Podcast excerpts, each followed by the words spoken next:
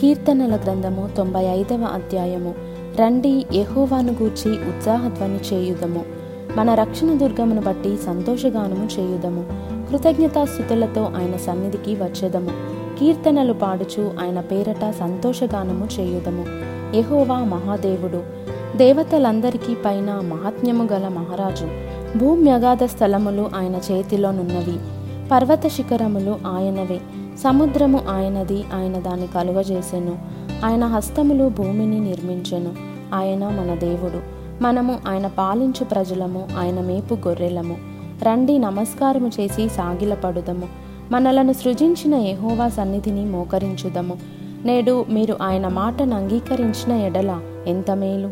అరణ్యమందు Meribah యొద్ద మీరు కఠినపరుచుకొనినట్లు. Massah దినమందు మీరు కఠినపరుచుకొనినట్లు మీ హృదయములను కఠినపరుచుకొనకుడి. అచట మీ పితరులు నన్ను పరీక్షించి శోధించి నా కార్యములు చూచిరి. నలవది ఏండ్ల కాలము ఆ తరము వారి వలన నేను విసికి వారి హృదయమున తప్పిపోవు ప్రజలు. వారు నా మార్గములు తెలుసుకొనలేదని అనుకొంటిని. కావున నేను కోపించి వీరెన్నడును నా విశ్రాంతిలో ప్రవేశింపకూడదని ప్రమాణము చేసి తిని.